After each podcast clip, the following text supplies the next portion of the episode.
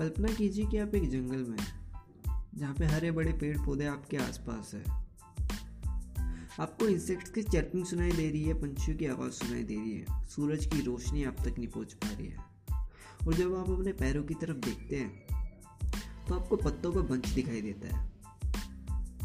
उस जंगल के बीचों बीच आप चल रहे हैं और धीरे धीरे आगे बढ़ रहे हैं। कुछ दूर आगे जाने पे ही वो पेड़ पौधे दिखाई देना बंद हो जाते हैं। उस पंछियों की आवाज़ सुनाई देना आपको बंद हो जाती है, कीड़ों की चर्पिंग आपको सुनाई देना बंद हो जाती है। अभी जहाँ आप खड़े हैं, वो हेजलनट का एक फार्म है। Hey by the way it's me Nitin Kumar Prajapati. और ये हमारे पॉडकास्ट का एक और नया एपिसोड है। इस पॉडकास्ट में मैं आप सभी का स्वागत करता हूँ।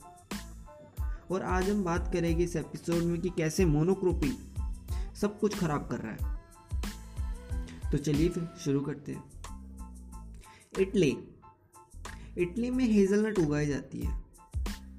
इटली में एक विटर्बो नाम का शहर है, जहाँ पे 43 परसेंट ऑफ़ लैंड हेजलनट के लिए रिजर्व्ड है। एक्चुअली हेजलनट एक चॉकलेट है, जो इतनी डिलीशियस होती है, जिसकी डिमांड ओवरऑल वर्ल्ड से आती है। तो मैं आपको बताना चाहूँगा कि कैसे मोनोक्रोपिंग खराब है।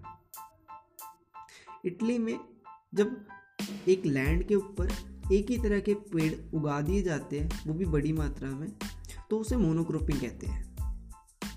जब मोनोक्रोपिंग करी जाती है तो उनके जब पेड़ पे फ्रूट्स आते हैं तो उनके पीछे कीड़े भी आते हैं।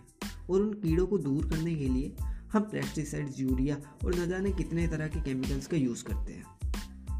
ऐसे ही हो रहा है इटली में भी, इटली के विटर्बो शहर में। तो वहाँ पे जब स्पेस से केमिकल छिड़के जाते हैं तो वो एयर में मिल जाते हैं। वाटर बॉडीज़ को पोल्यूट कर देते हैं। और लैंड तो हमारी ख़राब हो ही रही है। ऐसे में जो गाँव है, जो वहाँ के लोग हैं, उनकी हेल्थ पे काफ़ी ज़्यादा इफ़ेक्ट पड़ रहा है। तो इस एपिसोड में मैं आपको प्रॉब्लम नहीं सोल्यूशन भी दूँगा कि अगर ये चीज़ ख़राब है मोनोक्रोपिंग ख़राब है तो सही क्या है? सही है पर्माकल्चर पर्माकल्चर जिस तरह से पर्माकल्चर को समझने से पहले ना आप नेचर को समझने की कोशिश कीजिए। किस तरह से नेचर काम करती है? नेचर हर चीज़ को ना एक इकोसिस्टम में बांधती है, हर एक चीज़ को इवन करने की कोशिश करती है, ना किसी को ज़्यादा, ना किसी को कम। फॉर एग्ज़ाम्पल जिस तरह से हम ऑक्सीजन लेते हैं और कार्बन डाइऑक्साइड छोड़ते हैं, उसी तरह से पेड़ पौधे कार्बन डाइऑक्साइड लेते हैं और ऑक्सीजन छोड़ते हैं तो ये एक इकोसिस्टम है। इस इकोसिस्टम को न जाने इसके जैसे हज़ारों इकोसिस्टम्स है।